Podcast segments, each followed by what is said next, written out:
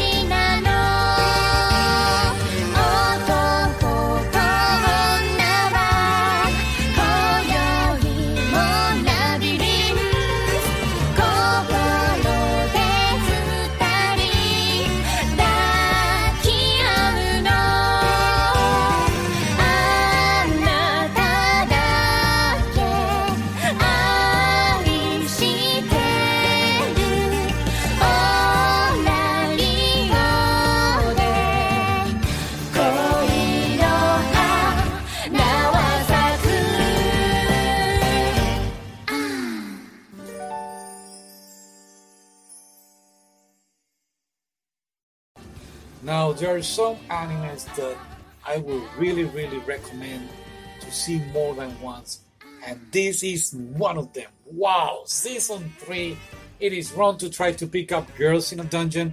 No, no, it's not. Let's talk about the title first of all. No, it's not. It's very funny. All the girls have a crush with this guy.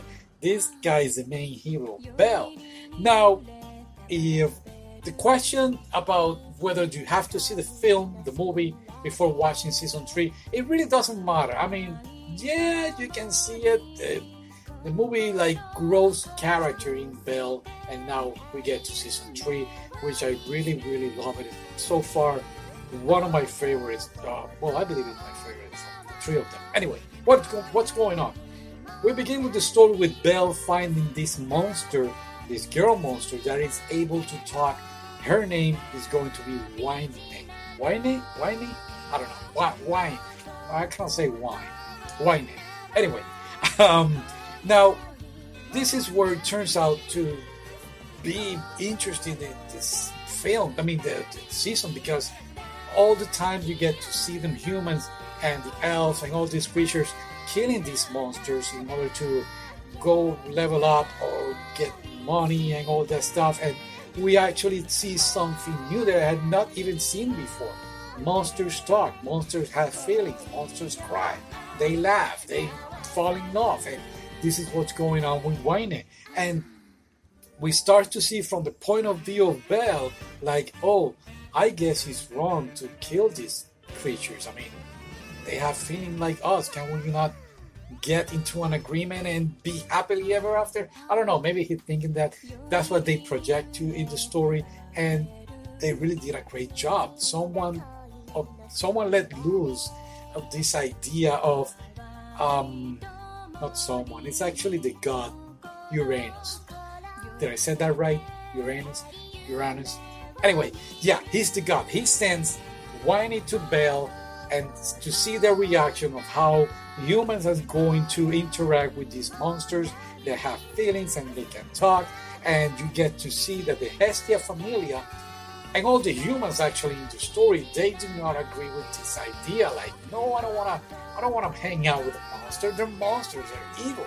And the same with monster. Monster go like oh i don't want to hang out with humans they're evil and they try to kill each other's race and it's crazy and it's spectacular the way that bill actually from hero becomes in a way a villain try to defend this idea that hey we are all equal, I guess. Now, Winnie, she is just like a little baby. She is now learning. I mean, she's grow up, like teenage. I, I don't know how. They did never say her age, but it reminds me of Darling and the Franxx. I don't know if you've seen that anime. When when they meet Zero Two and I forgot his name. Uh, when they meet, he started to show her about the book and how to talk and how to read and blah blah blah.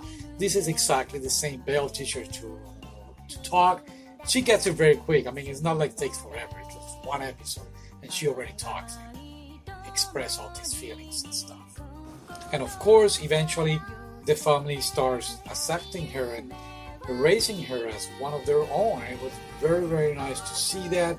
And of course, we get to the whole idea of the plan of the god Uranus, and they go to this quest, and this is where we actually meet a familia of monsters, and they have the same point of view as humans. Humans are bad, and humans say, "Oh, monsters are bad," and we are trying to see how they can interact and survive each other. And yeah, great, great, well done. Oh, oh, and by the way, they actually explain how they made this dungeon called uh, the Babel Tower. I don't know, I don't remember that they mentioned it before that it was called like that. But anyway, they explained the whole thing. And um, something that I really love was that again you care for the characters. It's like in the movie, you they bring you this new character and you really care for it and you want to wish them the best and be well. And nope, they do something to the character and you go like why? Why you do that? So yeah it's one of those emotional animes and episodes that you're gonna go like why? Why they did that? And of course going back to the main topic the main thing is bell becoming i mean he did not became a villain but not all humans are nice and didn't take the whole monster arrival very nicely so he will become the antagonist. And when I say the antagonist, it's like everybody outside the Hestia family is going to turn their back on him. So you're going to see an explosive episode between him Ais that I was not expecting. I mean, I was expecting a little bit, like, oh, something is going to happen. I think something oh, it happened, it happened. So yeah, one of those things. Another thing that I was really caught by surprise is the Minotaur that he fights. I believe it's on season one, or it was season two. I don't know. Anyway, it doesn't matter. But the thing is that the Minotaur is alive, and they have this sort of revenge, not revenge, uh, round two. Yeah, round two, and it was a spectacular. I, it was great. It was great. Um, unexpected, beautiful ending crazy, crazy, spectacular, splendid episode. I really, really love it. Why did I say episode? Season 3. Season 3. Now, something that I really want to bring up real quick is the whole idea about genocide between these monsters. Something that George R. R. Martin, the creator of uh, the writer of uh, Game of Thrones, criticized about. Uh, I forgot his name. J. No, no J.K. Rowling. That's the Harry Potter, right? Yeah. No, something that he criticized about Tolkien, the Lord of the Rings creator, is that at the Lord of the Rings, you get the end, they end up killing all these, um, doing a genocide for the orcs, which are the bad guys, but they also talk and they have feelings and stuff. So, so that's something that George R. R. Martin criticized about Tolkien. Now, of course, I don't know the ending of Game of Thrones because I don't want to watch the whole season until it came out.